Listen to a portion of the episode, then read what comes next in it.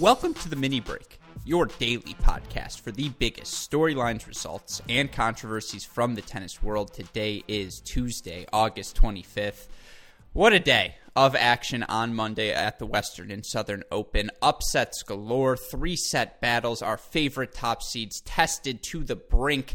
It was just an outstanding day of tennis, and of course today that means we get to recap all of that action now because there were so many great matches. Today's podcast is going to be a little bit different rather than break down each and every one of them because that podcast would certainly turn into 3 hours. We are going to be given our rapid-fire takes on about 10 of these matches we saw. Of course, we're also going to run through the rest of the day's results, preview all of Tuesday's matches. It's going to be a fun podcast for you folks, and joining me for such an occasion, the only person I could think of who could possibly rein me in on a day like today when there is so much great tennis to talk about. You, of course, know him as our Cracked Rackets Do Everything, former Denison men's tennis great, a man I affectionately refer to as James Foster McDonald. Jamie, how are you doing today? I know, we are really testing you as well. We were wondering what's the stamina for these players. How are your voice cords holding up?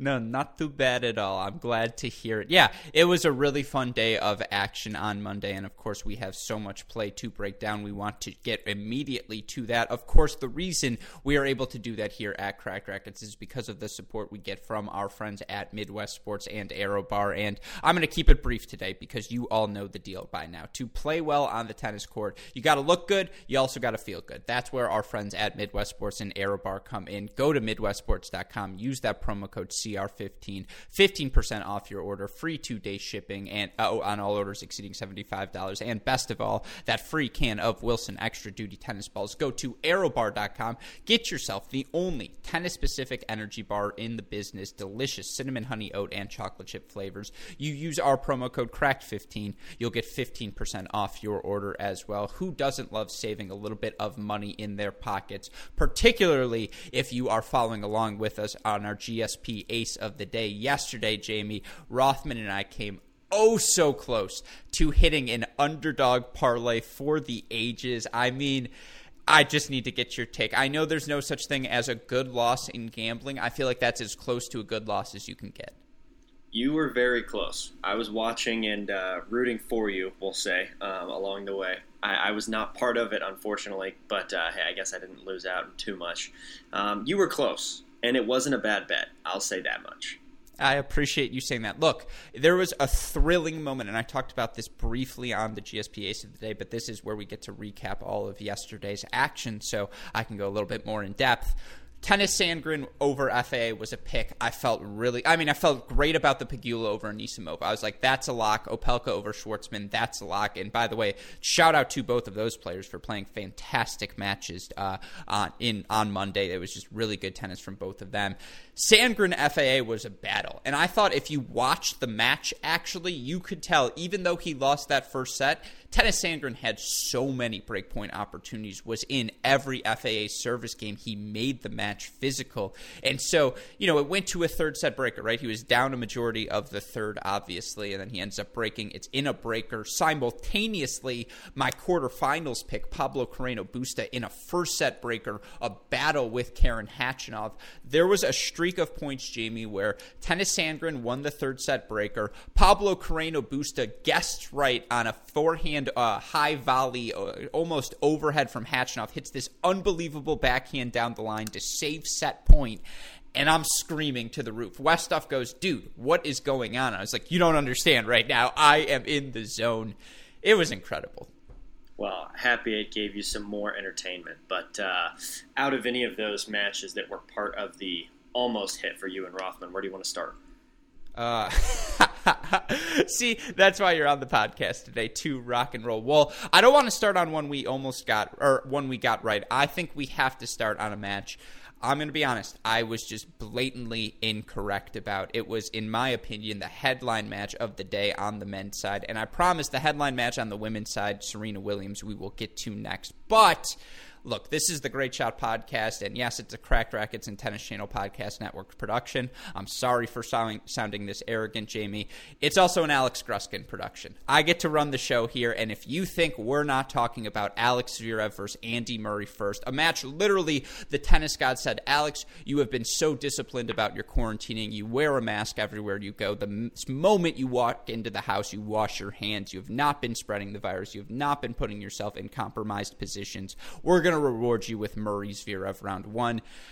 And now, at first, I thought it was a reward. Then I started to think, is this a punishment? Then I actually watched the match, Jamie. Andy Murray, obviously, taking this decision over Alex Zverev, 6-3, 3-6, 7-5. Obviously, I have a lot of thoughts to say on this match. I'll save my big rant. I'll get it out after. But first, your reaction to this result. Yeah, I mean, look, I enjoyed watching this match. There were stretches of it that were uglier than I would like. But, you know, someone like Zverev, who hasn't been at his best recently, and someone like Murray, who's really just coming back. I mean, I didn't expect this to be the best of both of them. But entertaining from start to finish. Really, the only disappointment for me was that finish because Zverev had a bit of pressure on him and pretty much just crumbled at the very end there to give the veteran Murray a win.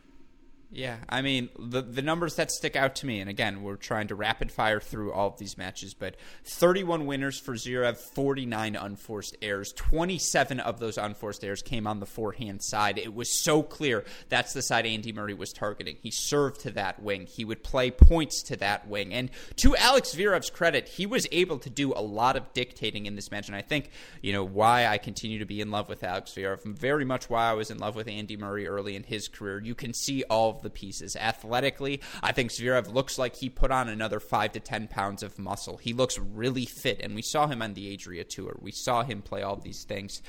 He was disciplined in this match. He tried to attack. He tried to, you know, move forward and take advantage. All the things you want him to get better at throughout his career, and yet 31 winners against 49 unforced errors. That's not patient enough. 11 of 23 at the net. He's trying to move forward. He's still not great at moving forward. There are some choice drop shots he hits, and you're just like, you know, what are you doing, Alex Zverev? And then, of course, the thing that stands out above anything else, the obvious thing, you know, the serve issues. 11 double faults, 20 of 44 on second serve points, 53% first serve percentage. The same issues continue to exist, and it's frustrating because, again, you watch him play for 5 minutes, and you're like, that's the best backhand I've ever seen anyone hit, not named Novak Djokovic. But the problems still exist, and I think he gets better, but I mean, to lose this match to Andy Murray, and I'll get to the Murray on the flip side, but I don't know. How concerned are you about Alex Zverev now? I will say I think it's his fifth straight first-round loss at the Western and Southern Open. How concerned are you for him heading into the U.S. Open? No, I mean, there's a little bit of concern here, but I mean, realistically, to me, this is more a story about Andy Murray. The Zverev piece of this is a bit disappointing, yes, but to me it's about Murray. It's like, okay, can he really compete with some of these top guys? And the answer after yesterday is yes, he can. Now, how far that will extend, what he'll look like, you know, deep into a major, I think those are big question marks that I'm not ready to sign off on. But in terms of the level of play, I mean, there were some high levels between Murray and Zverev there. And look, Zverev, this isn't a horrible loss for him. As I mentioned, he had that sort of crumbling at the end there with the double faults, something that has plagued him in recent years. That being said, I think there's a lot of positives he could take from this. A lot of this match was on his racket. He was able to dictate well, just in the big moments folded a bit. Yeah, and look, I'm really glad you said that, and I texted you last night because I think it's safe to say, and this is not going to be news to any of our Cracked Rackets fans, these are my two favorite players in the men's game. I just am fascinated and permanently by their game styles, by the way they compete, what I think both of them were capable of in their primes on a tennis court. And yeah, so I'm glad you say, to Andy Murray's credit, you just see this is why he was a top five player for so long, you know, winning ugly, the Brad Gilbert book. That's the Andy Murray story, right? And the hairline reflects that. But just the way he stays alive, makes that extra ball for a guy who has two fake hips in and just so many injuries throughout his career, for him to be moving at this level, for him to be that physical, compete that well for 2.5 hours against someone in Alex Zverev, who clearly is in their physical primes, who was able to make that extra ball just as easily. It was amazing to see. And I know this is a hot take. I actually like post-surgery Andy Murray's forehand better than pre-surgery Andy Murray's. I thought, again, the way he competed, how disciplined he was with his game plan, targeting and serving to that Alex Zverev forehand side was really well done. I thought he went after his forehand as well. That was the +1 ball he got. He would turn into it. He would just really, again, the way he's going after that shot, he's so much more decisive with it now, partly out of necessity, but I also thought he moved well. You're clearly going to see more backhand slices from this version of Andy Murray than we would have 5, 6, 7 years ago. But just the way he's moving, he would track down some of those drop shots, and Zverev would test him to say, I don't think you can track this down. And I mean, it's not like for Murray, it was a perfect storm, right? Because his first two opponents are two opponents that Zverev, I guess, can hit you off the court, but both Zverev and Tiafoe are willing to get into longer rallies, make a match physical, and that favors Andy Murray. I'm fascinated to see now he faces Milos Raonic, a big hitter, how he's going to adjust to, a quickening of the pace. But for Andy Murray, 16 winners against 31 unforced errors isn't great, but overall, you look at his performance, and I mean, he was just so good on the first serve once again. I believe he won, 73% of those points. He put himself in a position to win, 61% of those points, 64% of his second serve points, saved 8 of 11 break points. Alex Zverev very well could have won this match, but Andy Murray was the better competitor, and that's why he got over the hump.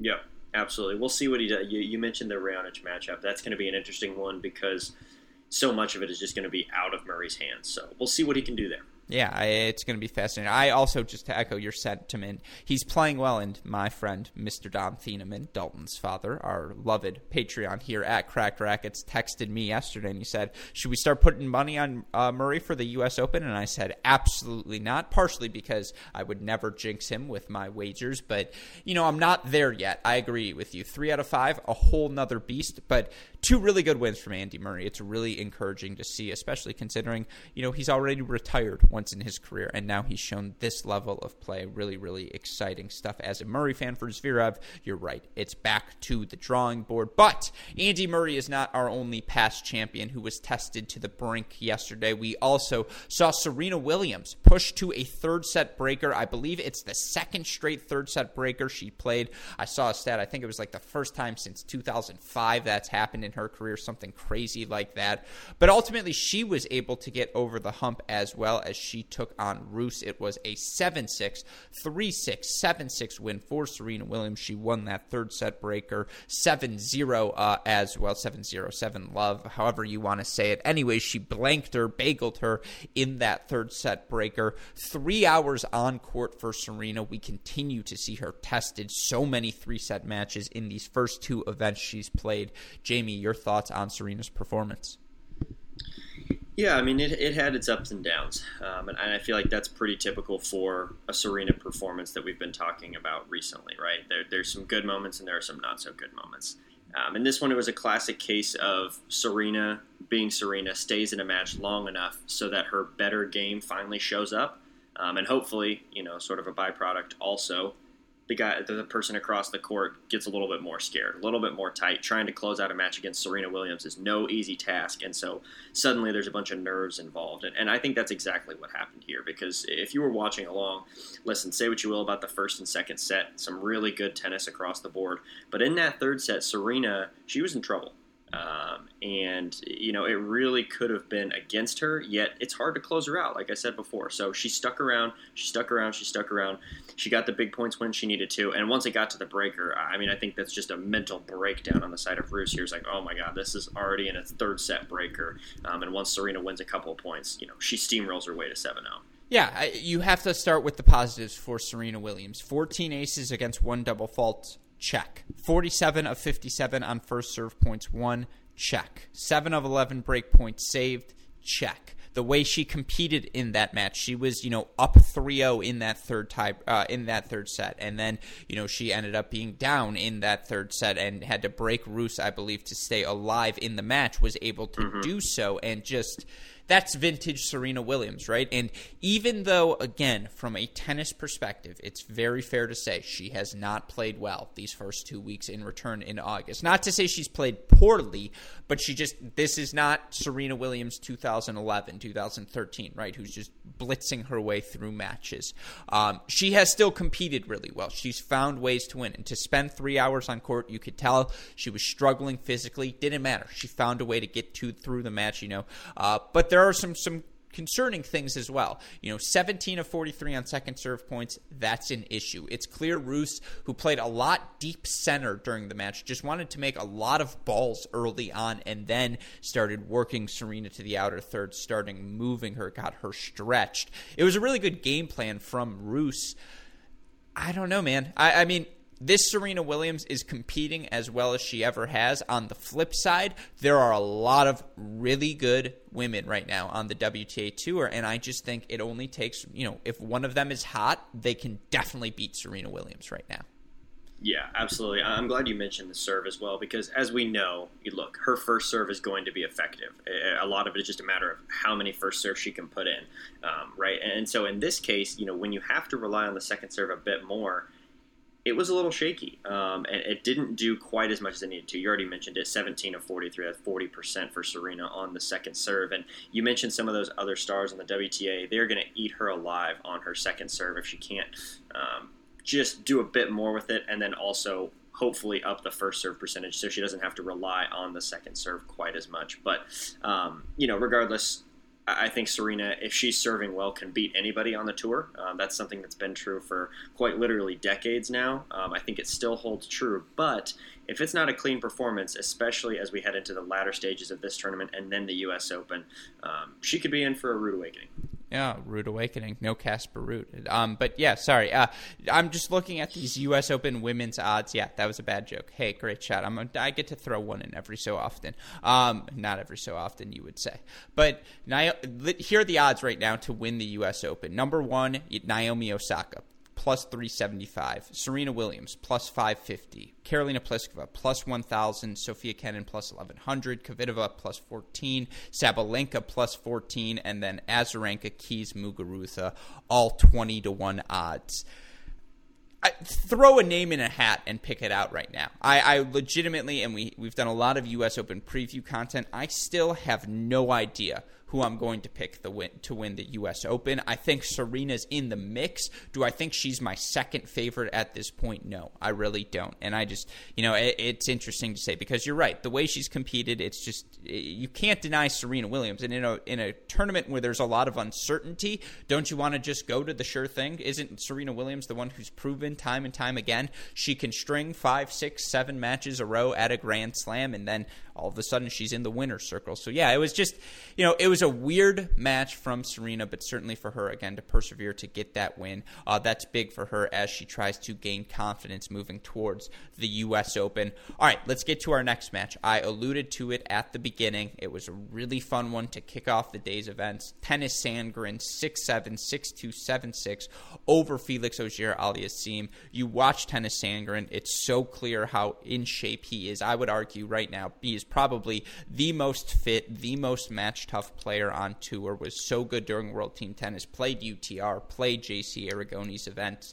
That match toughness showed in this one, Jamie, where he came back from a breakdown to ultimately get it to a third set breaker and win the match. I thought it was a really impressive performance. What'd you think? So, in terms of a match, yes, I was entertained the whole time. However, there was a lot of this match with just kind of sloppy play. You know, I don't think, yes, both of them competed well, and particularly on the side of Sandgren, he did a phenomenal job of making sure he stayed in this match and getting across the finish line. But both of them had chances that they kind of blew.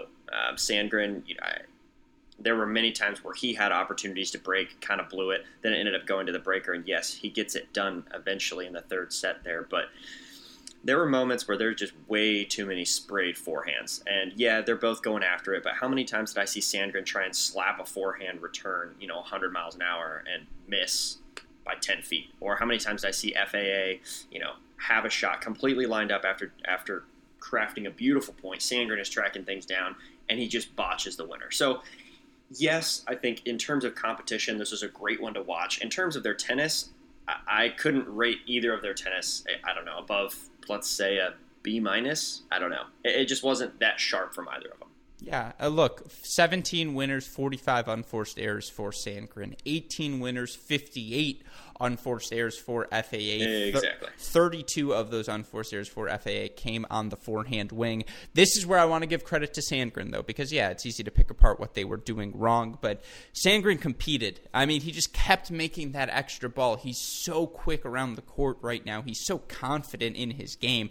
I mean, there were times when I think this match was on court 10, he was legitimately playing on court 12. Like, he was just that far back, just making that extra ball, and, you know, he did a really good job of making Felix uncomfortable, of getting him in the outer thirds, of making Felix feel like, I need to go for a winner here, otherwise this point's going 12 more shots. And even on a day when Sandgren's producing 45 unforced errors, I feel like the fact that he was able to create that aura, he deserves a lot of credit for the way he competed. I think that's fair. Look, and as I mentioned, this was a great competition. Both of them had moments and streaks where they were locked in this match, and that's great. But at the end of the day, this is a best-of-three match, and there were over 100 unforced errors. Yeah, I will. That just kind of is what it is. Speaks for itself in that regard. Yeah, I will just add this. Draw dependent, of course, but if things break appropriately, Tennys Sandgren could very well make his fourth round of 16 at a major in his career in New York. The guy is that match tough. Like, yeah. David Goffin, Tennys Sandgren right now, and I'm saying this as Goffin just dropped the 6-4 first set to Jan-Leonard Struff. Like, who do you feel more confident in? I don't know. I mean, that's a tough one. If you're asking me to pick right now, I'd probably still say Goffin, but there's a very real chance that Sandgren could win a match like that. Which is why I say I agree. The fact that they're in the same breath right now, that speaks to how highly I feel about Tennys Sandgren, sure, the tennis player, and what he's able to do on the court. And it's going to be really fun to see him test Djokovic tonight, but we will talk about that a little bit later. Okay, from here, we're going to go even more quickly because, yeah, those were the headline matches. They deserved, you know, a little bit more depth, but a couple of other three-setters or, you know, fun matches to get throughout the day. Marie Bouzková, player I have been quite fond of. I keep saying that on these mini break podcasts. The reason I do so is because she continues to win. Today it was 2-6, 7-5, 6-2 over Kvitova. I am such a fan of the WTA YouTube channel. I think their highlights are so much better than anyone else out there in the tennis world. They just really are exceptional. They get them out quickly as well. They showed maybe 2 points of Bouzková in this match where she succeeded. There was a lot on Kvitova's terms, a lot of big Kvitova forehands, her moving forward, but I continue to say it. Marie Bouzková is the sort of athlete who in this sort of circumstance can just make it. It's the Tennys Sandgren equivalent, I suppose, on the women's side. I was really fond of her performance. What do you think, Jamie? Yeah, I think this was a good one all the way around. You mentioned it right at the beginning there, where a ton of this was on Kvitova's racket. And if you were watching this match from the start, Kvitova had all the momentum. So a bit surprising to see it turn the way it did. But ultimately, credit goes to Bouzková, right? She makes Kvitova hit 2, 3, 4 extra balls. She's tracking things down. She's switching up the rhythm, the pace, the ball flight. So she's doing a lot of things right and making Kvitova uncomfortable. I think at the end of the day, Kvitova probably wins this match in straights if she's just a bit cleaner on the attack. But ultimately, gives Bouzková some chances to stay in this match, and Bouzková flips the script in the third. Yeah, I don't think Bouzková has the upside of some of the other youngsters like a Yastremska or a Sabalenka, but I think she's going to be really good for a really long time. And again, given the lack of match toughness, the lack of confidence, that's two things she has. And she's as fit as any player on tour. She can get hit off the court, but she's going to make that extra ball, ask that extra question of you. She only had 4 break points. She converted all 4. She faced 9. She saved 6 of them. So those are the numbers you love to see if you're Marie Bouzková. And, you know, now she's got another really tough one, I believe, against Anett Kontaveit, another player I've been, you know, very high on as of late. And I think Kontaveit has the weapons to hit her off the court, so I'm really interested to see how Bouzková competes there. Another player who clearly has weapons to hit their opponent off the court, Riley Opelka, who we picked yesterday. It was the one thing we got right for certain. He was an underdog against Diego Schwartzman in odds only. Opelka takes the match 6-3, 7-6, 6, 32 winners against 45 unforced errors for Opelka, 10 winners against 21 unforced errors for Schwartzman. You look at the serving numbers, of course, for Riley Opelka. You know, he only makes 53% of his first serves, but 33 of 41 on those points, 16 of 36 on second serve points, concerning, but he goes 3 of 4 on break point chances. Your thoughts on the American big man? Yeah, I mean, look, a lot of this match is just exactly what we expected. You know, we've talked about this throughout the week now about the big servers and the advantages that they have, so we don't need to rehash that once again. You know, in these sort of situations, sometimes you just feel for a player like Diego Schwartzman, because so much of this is just so far out of his hands, right? I mean, this is about Opelka, his serve, and the big shots he's going to be able to come up with or not come up with. So there's a certain element of discomfort that comes with playing someone like Opelka, because you have to accept that a decent amount of this you just can't control, right? And if Opelka's on fire, that's going to hurt you in more ways than one. And, you know, Opelka, no, he didn't play his best. He didn't serve his best. But it was pretty darn good, and it was good enough to get him across the finish line.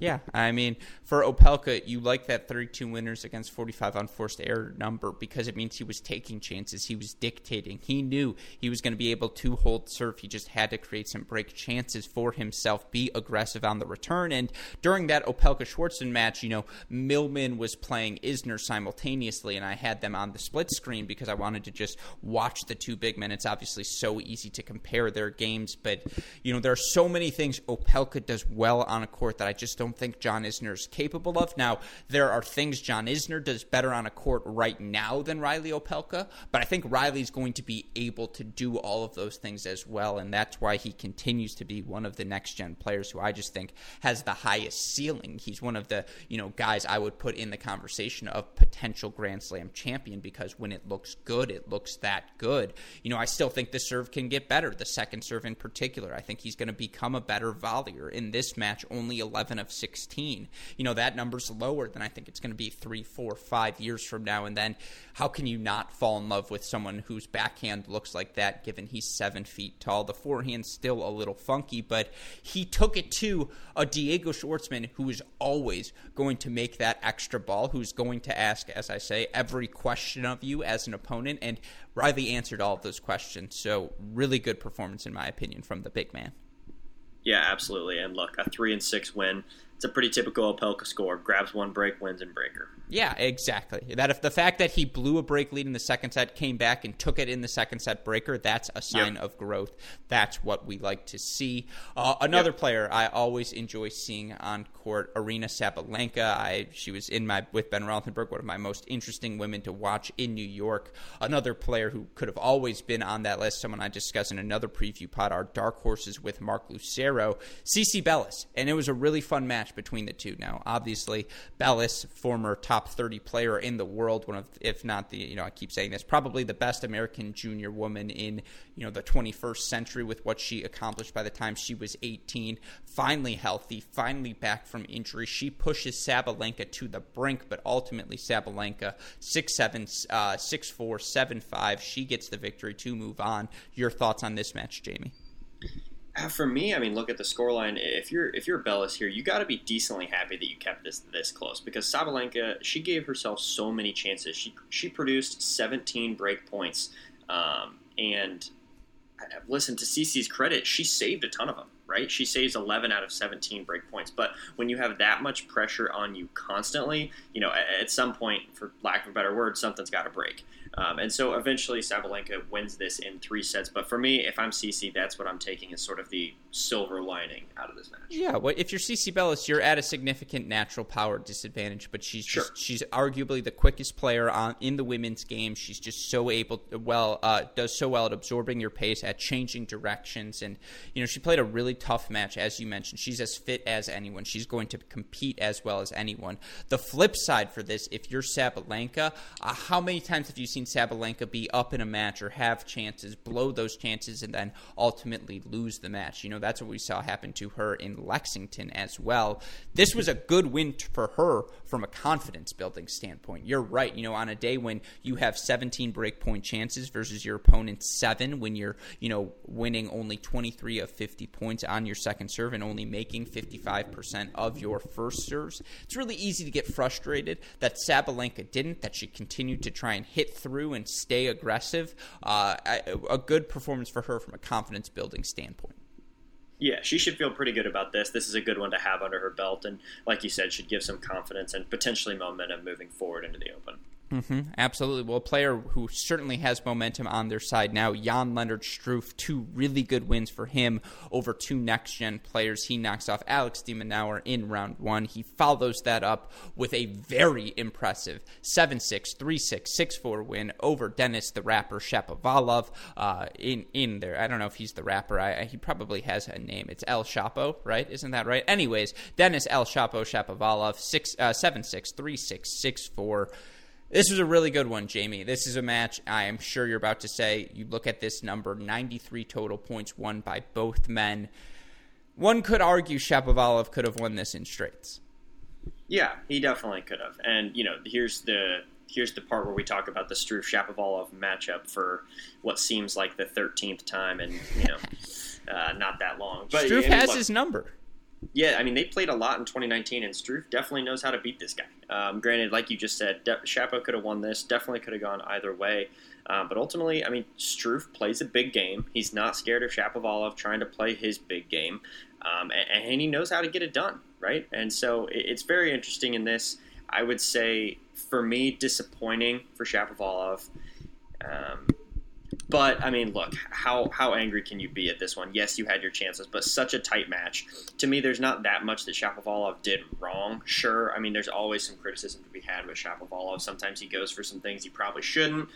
Sometimes he has some bad misses or some sprays. But ultimately, Jan-Leonard Struff deserved to win this match and gets it done. Yeah, and look, I'll get to the Shapovalov side in a second. For Struff, and I tweeted this out yesterday with you in mind because you give me the same advice quite frequently.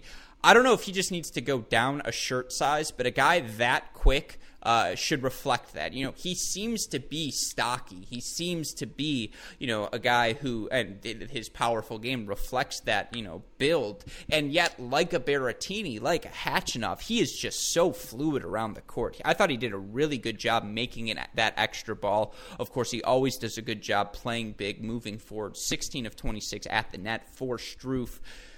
On the, you know, 24 winners against 33 unforced errors. When you're playing someone like Shapo, you're going to have to take some chances. So that number is, I actually think, pretty good for Struff. For Shapovalov, you know, this net points number doesn't reflect how many times he'd hit a big ball, be moving forward, and Struff would just miss. But 6 of 9 at the net is not enough. And for Shapovalov, 29 winners against 43 unforced errors. 29 of those unforced errors coming on the forehand wing. It's tough, right? Because that number's not great. But you look for it. Shapovalov served for the first set, played a really sloppy game. He serves for 5-all in that third set, and he makes 3 forehand errors, misses an easy backhand pass that he really should have made. And there's the set, and there's the break. And the margin for error when you're playing someone like Jan-Leonard Struff is that small. And the question for Dennis Shapovalov continues to be, we've seen him play one exceptional match, but can he do it 2, 3, 4 times in a row? This was a good match for him, but one he's got to get over the finish line for. I mean, obviously, he's got to get over the finish line if he wants to take that next step. Yeah, and for me with Shapovalov, and here's the reason I mainly said that Struff deserved to win this match. Yeah, and he did, by the way. That was just the Shapovalov takeaway for me. Well, yeah, so then I'll go straight to this. Shapovalov, I think, just needs a bit more learning on the fact that, listen, your plan A isn't going to work every single point of every single match. It's just not. You know, yes, when you're on fire on a hard court and you're just, I mean, hitting the cover off the ball and it's working perfectly, that's great and that's awesome. And, you know, if that can carry you through some matches, phenomenal, good for you. But you're not going to be on fire every match of your life. You're not. And so I think he just needs to take that and really take it to heart and understand that he needs to find more ways to win matches and get through matches. I mean, look at the great players. Look, they're not always at their best, but they know how to hang around, hang tight, And then once their game comes back to the level it needs to be, you know, they can execute properly, they can do different things. And so he needs to learn how to do that and keep pressure on players like Struff, because ultimately where Shapovalov wants to go in his career, he needs to be winning matches like this routinely. Yeah, I think you nailed it there. Nothing else to say. Yeah, completely agree. And I think it's going to be fun to see how he bounces back in New York. Someone we are all looking forward to see compete in New York. Naomi Osaka, obviously a U.S. Open champion. She bounced back from a 7-6 first-round loss in her first match against Karolina Muchová, a tricky opponent, to win that match 6-7, 6-4, 6-2. Jamie, your thoughts on Osaka's first match back after a 5.5-month layoff? Yeah, I mean, so again, with most of these, I think there's positives and negatives to take away for both. But generally speaking, I mean, this would have been a really disappointing one for her to lose. I'll say that. So it's less of a positive that she won it, as opposed to it would have been more of a negative if she lost it, if that makes sense. My wording probably wasn't perfect there, but you get my gist, right? It's like, it's not the highest of highs that she wins this, but man, would it have been bad if she ended up losing this match?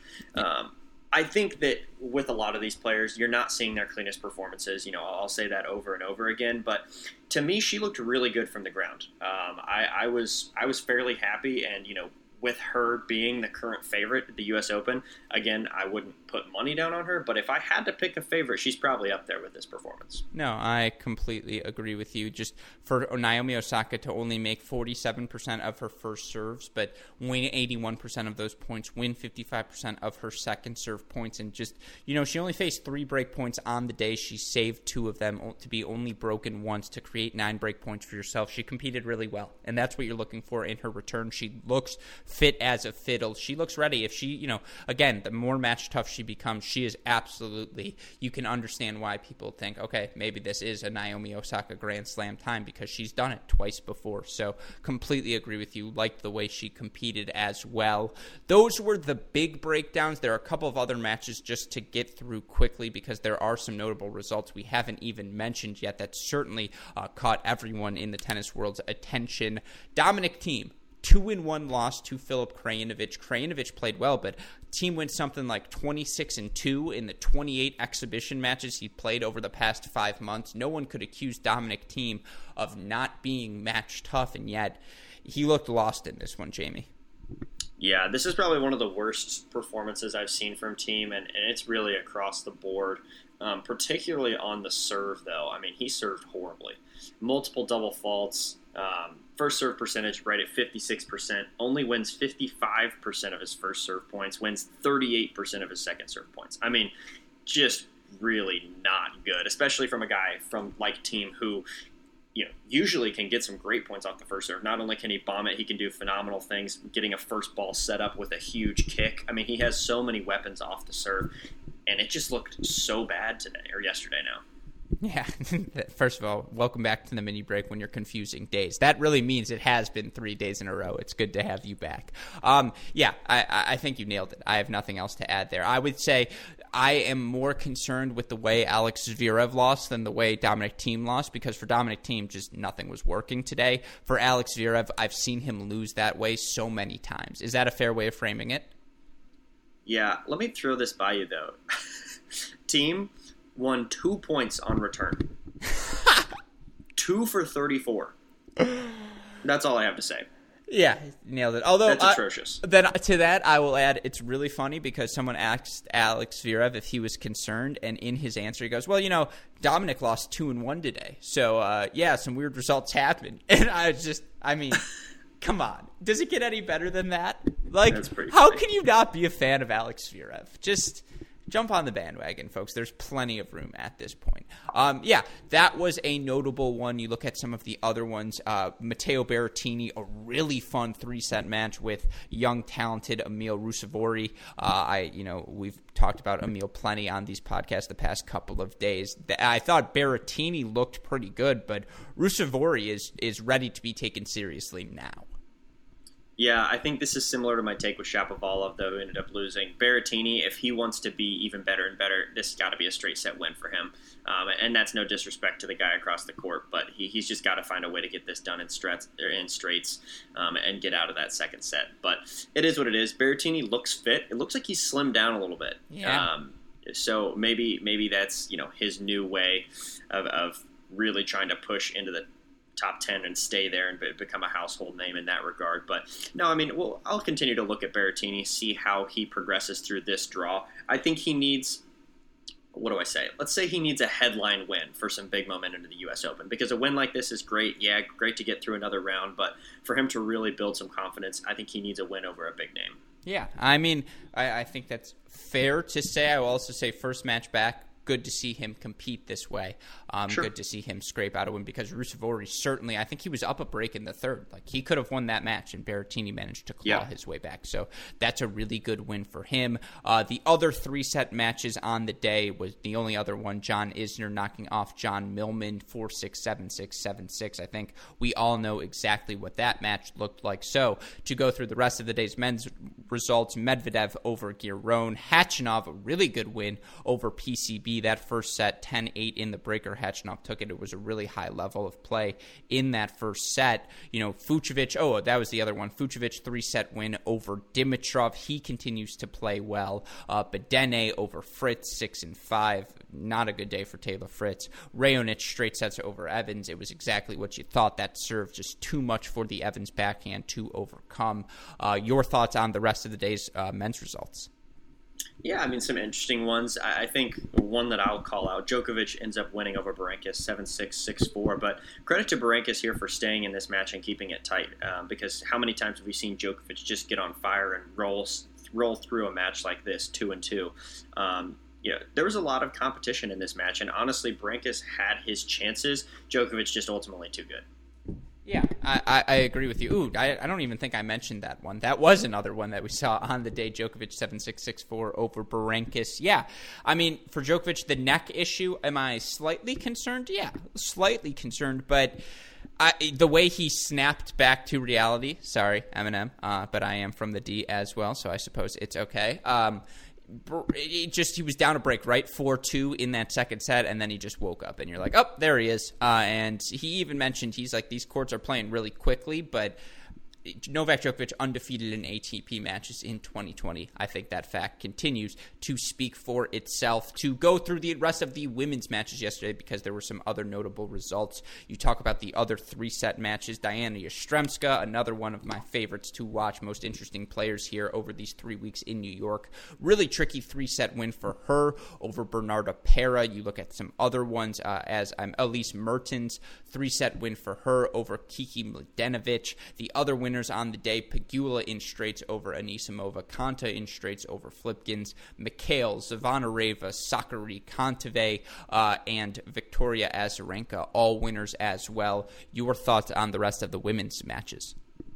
The one I'd talk about a little bit would be Jabeur over Keys. I mean, I think she just had such great control over Madison Keys in this match. Gets the straight set win, 6-4, 6-1. You know, unfortunate to see for Madison Keys. Of course, you're rooting for her, especially on courts that are playing quicker. You think she can impose her game a bit, but Jabeur just, I mean, she just had control of this one from start to finish. You know, even when Madison Keys was able to rip a few big shots, Jabeur was able to control the pace, coming up with some big shots of her own, but also playing the cat and mouse, the cheeky slices, that sort of game, really throwing off the rhythm of Keys. So an interesting one to watch there, and you know, I have a lot of confidence in her game moving forward. Yeah, it was a great result for Jabeur. I forgot her match ended today, so her result was on the other page. That was the nightcap as well. You know, the notable ones for me, Yastremska, a player I've been high on, another three-set up-and-down win for her. For Kontaveit, another player who we've talked about a lot here on these mini-break the past couple of weeks, straight-set win over Jill Teichman, who's obviously been playing so well. That's a really good win for Kontaveit, and to see her and Sakari and Mertens all advance, that's what I wanted out of this generation of 24, 25-year-olds, and they're making their move. So that might be the group I am most confident about right now heading into the U.S. Open, but that might also be a little bit of confirmation bias on my part. Anyways, we still get to have a couple more days of sample size through this Western Southern Open to gather our data before we have to make our picks for the U.S. Open. And it's going to be another really fun day of matches here, Jamie, as we look at Tuesday's slate of play. Give me your three to watch on the men's and women's side. I think one for sure. You alluded to it earlier, but Djokovic Sandgren slated to go on at 3 p.m. Eastern. I think that one is going to be really, really interesting. You mentioned that Sandgren's in great form. I think he'll bounce back and not have quite the amount of errors that he did against FAA, but he'll still have that locked-in competition. So really eager to see how that one goes, especially since we didn't see Djokovic necessarily at his sharpest yesterday. I think another one on the men's side that's going to be really interesting coming up soon, actually, Khachanov and Bautista Agut. I think that one's going to be, really, who knows what that one will hold, except for the fact that there's going to be some highlight reel shots. There's going to be some grinds from the baseline. So really interested to see how that one goes. And for me, if Khachanov gets this one under his belt, I think he's got to be feeling really good about the possibility of a deep run come U.S. Open time. Yeah, that Khachanov RBA match is fascinating to me because in my, I'm been a big time, we call him Khachanov, but for Karen Khachanov, he's a guy who, right when you start to think he's playing well, it's tough, right? Because then he'll throw in a stinker. I think he has played really well this week. I think he's stuck to the basics. He's done the things and kept it simple that he's best at. Big serves, big forehands, make matches physical. He's done that these first two matches. Now, RBA is a whole nother monster. He's going to have to, take some chances, take it to another level, understand that there's going to be times when RBA is going to get you in uncomfortable situations. How he handles that adversity will be really interesting to see. Struff, Goffin, I'm all in on. Berrettini, Opelka, take my $20. Isner, Tsitsipas has to play Isner, Anderson back-to-back in his first two matches. I just think that's hilarious. But yeah, make the case for any match but Medvedev, Bedene on the men's side. I will be watching it. On the women's side, so many good matches as well. Zachary Williams, Kontaveit, Bouzkova, Yastremska, Osaka in a battle for Sasha Bajin, who's now with Yastremska, was with Osaka. That's a really fun one. I think even Pegula, Sabalenka's really fun. It's a really great slate of action. Yeah, absolutely. One that I would say is really interesting to me is Azarenka and Cornet. A few reasons. I think obviously Cornet coming off a pretty good win, but Azarenka, to me, this is a good test for her. We talk about someone like a Cole Schreiber being a litmus test on the men's side. I think someone like Cornet can fill that role on the WTA side. So is Azarenka really back and able to get to that top level? I don't know. We'll find out. And if she can win a match like this, get through it cleanly. Someone like Cornet is going to be scrappy, make you hit 3-4 extra balls. If she can get through a match like this, then I don't know. Again, sort of the theme here, a bit more confidence going into U.S. Open. Yeah, it's going to be a really interesting, really fun day of action. And again, if you have missed out on any of the action or you want to hear our picks for day 4, please go check out our GSP Ace of the Day. You can see the abridged version on our YouTube channel. You can also see my smiling face. I think making eye contact with me will make you more convinced that my picks are correct, so I highly recommend it in that form. But of course, you can listen to it on the Great Shot podcast as well. And we'll be covering all of the action in New York on the video, on YouTube, on our podcast, and of course on our website, crackedrackets.com. Be sure to check out all of our New York content there. We are going to be working our super producers, Max Fligner and Daniel Westhoff, to the bone. And shout out to the both of them, as always, who have a of an editing job to do. And Jamie, I do want to give you the final word on this Western and Southern, and then I have one last thing I have to do here. So your final thoughts on day 3's action. Ooh, well, just like yesterday, we should probably stop talking and go start watching. But I think final word, the one I didn't get in before, I want to see if Murray can compete with Raonic. That's my last thought. No, I like that take as well. Well, then my last two thoughts. One, be sure to go save a big thank you to our supporters, Midwest Sports and Aerobar, MidwestSports.com right now. They're giving a Western and Southern Open giveaway. Free rackets, a chance to win 4 free tickets to the 2021 Western and Southern Open. You want to give yourself a chance at free stuff, so go sign up on MidwestSports.com. Use the promo code CR15 while you're there as well. Aerobar, the promo code is Cracked15, the only tennis-specific energy bars in the business. And then the last thing, I joked about it at the top. This is an Alex Gruskin production. More than anything else, though, this is a Laura Gruskin production. And just so you know, Jamie, just so our listeners know, Laura Gruskin, my loving mother, who you're never going to find a more supporting mom. You can't become someone like me who's willing to fire off a bad joke every 30 seconds unless you have a mother who supports you through all those bad jokes and says, Alex, be yourself. Do the thing you love to do. And just so you know, Jamie, and all of our Cracked Rackets fans know, it's my loving mother mother's birthday. So happy birthday to you, Mom. I know more than anyone else, you have listened to every podcast episode we have produced here at Cracked Rackets. You continue to support us. You continue to support me.